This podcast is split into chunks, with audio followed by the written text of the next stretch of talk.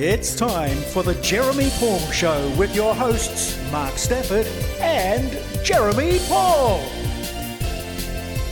Jeremy Paul Show.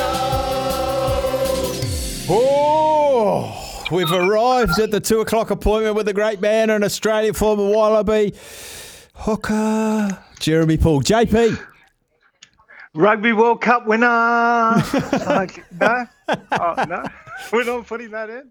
Oh, we get Rugby two World World- Cup winner. two We played highlights from your Rugby World Cup win earlier in the show, actually. Oh yeah, man, that was unbelievable. That rugby world, we changed changed world rugby, mate. Like defensive coach, strength and conditioning coach, completely. We were the fittest team, and we were the first team to ever have defensive structures. So. Um, only had one try, mate. One try, and that was the US that scored against us. So, um, and we've seen now, mate, leading into this final. Ooh, what a spectacle, man! I'm so pumped. I'm so pumped. Two best teams, man. Two best teams. I like asking Rugby World Cup winners, and we've heard a lot from people like John Smit, etc. That that final whistle, and pretty much all of them say relief. But I think Jeremy Paul would be more excited than relieved. Would you? Can you remember that moment? No, oh, mate, I, absolutely. I come running on, and the commentator goes, "Here's the son of a Kiwi slaughterman." Like, um, and the boys started singing, singing, "Was the son of a Kiwi slaughterman?" Yes, he was. You remember the old son of a preacher man? Like, yeah. So that was my memory of coming on for the final. But uh, look, we, we were just in total control. But our, our World Cup final was was actually there was a lot of controversy because the French were res- sort of resorting to sort of dirty tactics. Look, I, there's no other way to say it, but um, made the, the old squirrel grip, eye gouging. John Eales went to Andre Watson twice and said, when he went the second time, he said, if this continues, we're walking off the field. Can you imagine that World Wow. Cup final? Walking off, yeah, mate. Well, they were about to walk, mate. It was getting, it was getting really, really bad. Like, because we, mate, we had total control from minute one to minute 80. Like we were just in the zone. And I was actually the week before was the funniest part, bro, when when New Zealand got beaten by France. Look, you know your day's up when a ball bounces in between six All Blacks, goes over the top, bounces into a winger's arm, and he runs 40 meters to score a try. Like it was we mate, our poor video analysis bloke, right? Our poor we had vision on the All Blacks because we thought it was going to be an All Black Wallaby final. We had no vision on France. He had to stay up for 48 hours straight to find all the vision. it was a crazy week, man. But it was oh look, we we had this World Cup man under control. We really did. We defensively because that that's what wins championships and that's what will win the Rugby World Cup is defense. So we knew we were the best defensive side. Lots of questions from listeners, so let's get through them. Ken is back in New Zealand. Uh, Get Yeah. JP, the nerves for a player a couple of days out from a final must be immense. I, as a non player, am an absolute nervous wreck. How did you guys do it? How did you guys do it? Uh, mate, no, look, it's the confidence. Like, I, I suppose that if you compare the 99 and the 203 Rugby World Cup, so going into the 99 World Cup final, we we just come off a um, extra time win against South Africa, and again, no tries. Um, Stephen Larkham dropped goal. We were just full of confidence. Like we we just we'd done the work. Um, and then you fast forward to 203. No one believed we'd even get to the final. We thought that everyone thought the All Blacks would beat us in the semi. And again, we went back to defense.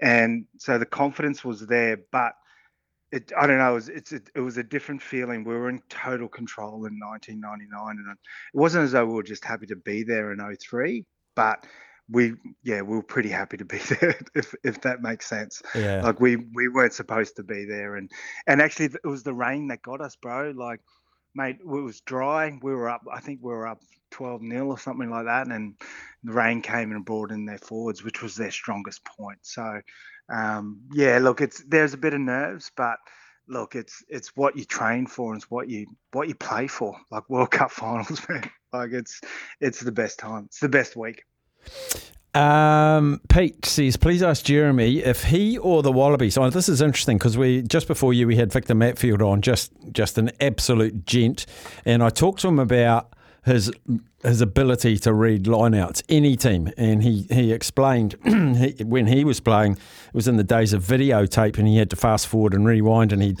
l- listen to calls and watch plays. And, and But he yeah. joked that um, he told Bakkies before the game, but Bakkies always forgot. So he said he was listening to the call, have to turn around, tell Bakkies, and then get back into position. But he asked, he asked you if the Wallabies ever broke down the All Blacks lineout, lineout calls and how did you go about analysing opposing lineouts?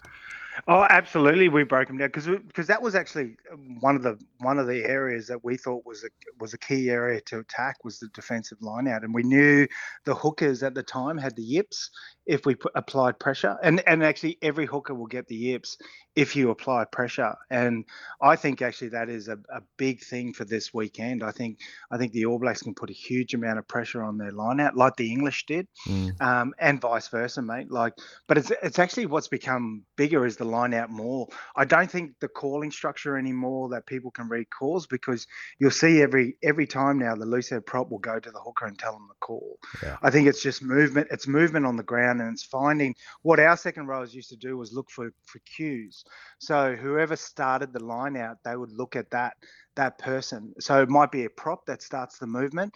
So if you knew if that was that was the movement and that was the play, then you would just go up. But now it's actually the line out maul, which is the biggest weapon, right? Like we see line out maul, and I think England's blueprint against the Boks was exactly like they just ripped in, didn't they? They were so physical, man. It, well, I credit to England, man. Last week they they played well above themselves, but they gave the All Blacks the blueprint, which is actually right down the All Blacks um, alley right now, right? Like they are just wanting that physical challenge. So I think I think the game will be won and lost in a few areas, but in particularly the line out maul. Excellent. Um, Steffi, this is from Jeff the Ref. Oh, Jeff the Ref is texting. Uh, as JP is an honorary rugby referee, can you please ask him what, he, what he's thought of the refereeing at this Rugby World Cup and who would be your top re- three referees and why? Oh, no, good question. Look, I was expecting more TMO. Like I really was. Like I, I really thought this World Cup was going to be – just bogged down with with more TMO decisions. I think if you look at the Ireland Ireland and All Black game, right, the less the referee has impact on the game means the players are also too being disciplined, and. I, I, I love the use of the yellow card now. Like I think I think if teams are going to continually continually infringe, then yep, I, I just I don't like the accidents though, bro. Like mm. the TMO and on accidents. Like I think we're all frustrated with that. But I think Wayne Barnes, yeah. Look, I think I think he's. I thought the New Zealand ref was a bit unlucky as well. Like I thought he got unfair criticism. Um because um, again, I think it's the the ruling of that um, you know, hands on the ground. i have said it for over a year now, mate. We need to get rid of that rule. But look, I think the less the referee has any type of impact means the players. And I think, I think we're at the cream of the crop here, mate. Look, I don't, I, I feel this is going to be a pretty clean game, like in terms of mistakes. Um, and I and I feel that the referee won't even be an impact in this game. There you go. Um, beautiful answer from uh, this one's from Tom St- Staffy, wanting you to get JP's thoughts on this. I heard on another Aussie rugby podcast, not as good as yours, that they believe the Wallabies seem to play better under foreign coaches. Eddie style doesn't suit. What do you think? Well, look, I'll put this really, really simply, so all our all our whānau can understand this. You know how you guys wanted to sack Ian Foster, and now he's got a chance of winning the Rugby World Cup. Mm. I'll just lay that there, mate. I'll just leave that right there. There you go. there you go. Let's, let's let's not let's not throw let's not throw the baby. Uh, what is it? The bathwater out. Like, yeah. Let's give Eddie a chance. Like that's he he made a decision, went with that, and he needed everything to go right. Will Skelton, Taniela Tupou got injured before the Fijian game, destroyed his whole plan didn't have plan B. That's what he should get wrapped over the knuckles about. But he's committed to Australian rugby. Let's just stick with him. Let's let's let's push through with this and move on. Changes with Rugby Australia, and then then he can get the support and infrastructure he needs. Yeah. Oh, are you on baby duty? Uh no, wife is. Oh, but he's mate. He looks like me, but has my wife's attitude. So he's uh, he's an angry little thing. oh, got another thing fly past my head. There. Um, let's have a look at this final. Then I've got a I've got a question from Jamie, but I, we'll, we'll get to that one because it, it, will sort of wrap us up at the end. Um, going into this, both teams with momentum. There's so many things that we try and do predictions. You know, South Africa have had two monumentally, emotionally, physically draining games back to back. They've had a day less turnaround to recover. The All Blacks had a, a huge quarter, uh, an easier semi. Can they park all of that and just forget they're tired, forget they're this because it's the Rugby World Cup final? No, nah, not at all. I think that's going to play a huge part. Personally, I think, I think the All Blacks when they after that Ireland game, right? Like when I always talk about when when the penny when, when it when it hits when it sinks, and that was that game for New Zealand for the ABs. They walked out of that game, mate. The confidence was just they just beat the number one team, team that was supposed to win the World Cup.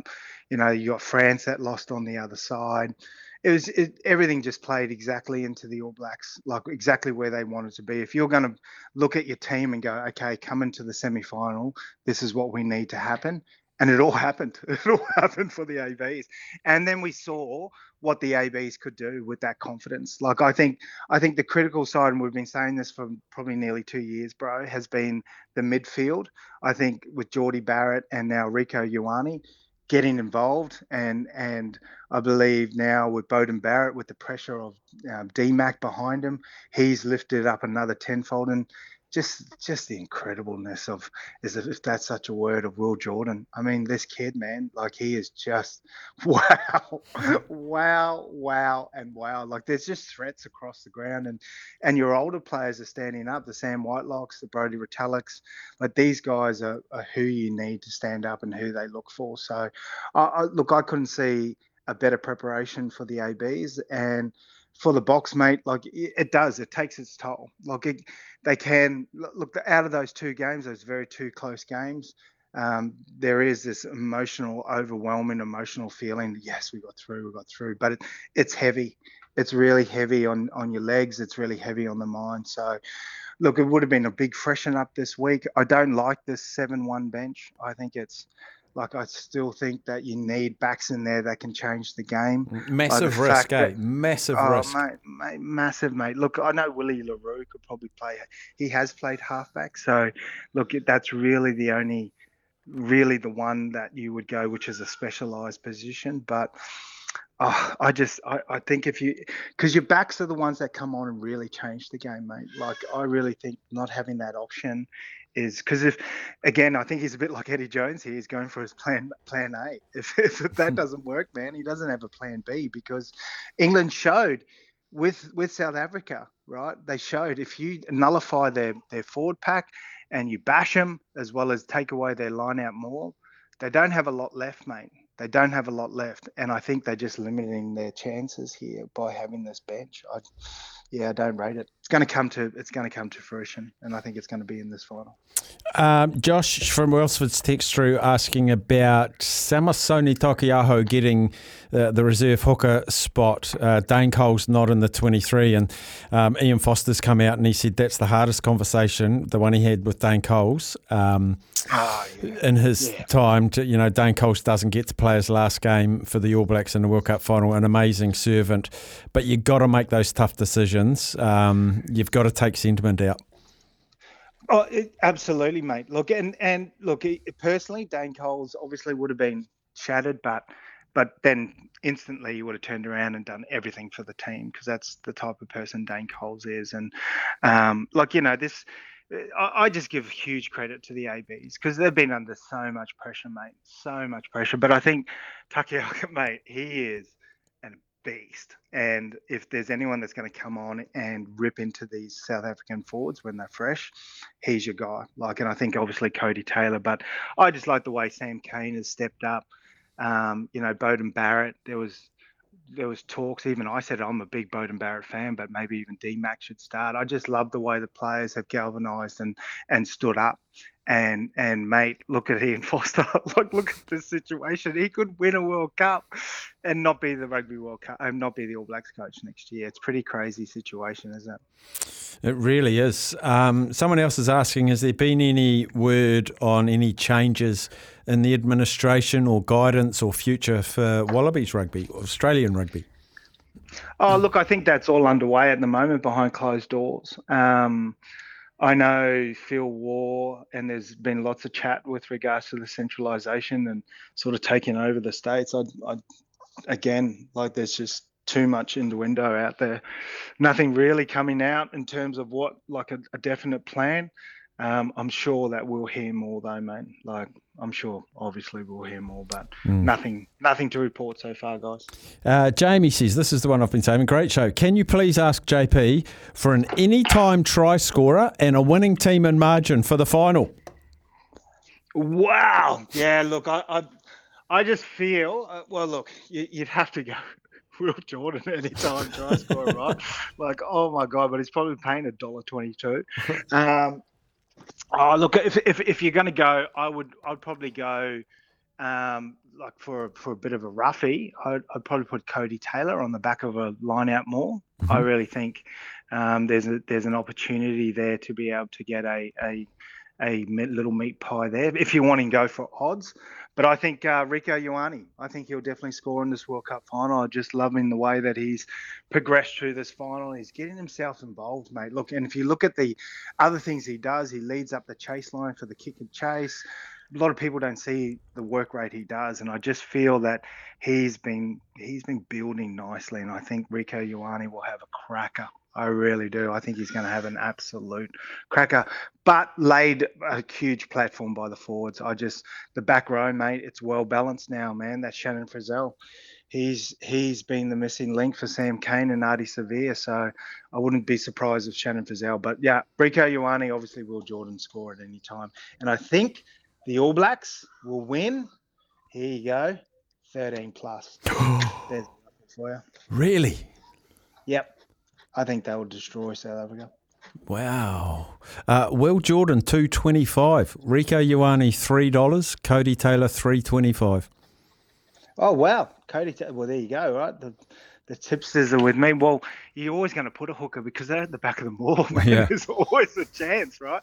I actually put Malcolm Marx as my top try scorer for the for, for the uh, World Cup because I thought he would have been on the back of that rolling ball, man. I thought he would have scored 17 in one game. So, um, yeah, look, I, I I just got this feeling, mate, that the All Blacks have clicked, and I think they will click and just, yeah, mate, they will like like that game they played in New Zealand this year when they they pretty much just dominated the whole game, except for like that 20 minute phase after half time.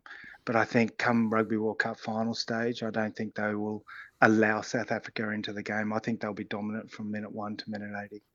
And finally, finally, finally, do they need to get rid of this third and fourth playoff game? No one's talked about it. Yeah, it's a, oh no, look, it's it's a critical game because you get automatic selection into the net. You don't have to qualify, so uh, it's an important game. Uh, I mean, look, a lot of people don't talk about it simply because of the of all the chat for the final itself. But it, no, it's a critical game, and look, you still come third, right? Like so, and, and you get automatic selection to the next World Cup. So obviously, the top two finalists, person who comes third in the home team. So at least we qualify for the World Cup next time, bro. We're going to be there. All right, buddy. Because we're hosting it. yeah, that's right. You've got automatic qualification. Hey, JP, yeah. always good. You've been fantastic during this World Cup. Can't wait for the game on Sunday. It's going to be an absolute ripper. Up the waz. Up the waz for Jeremy Paul. We'll take a quick break.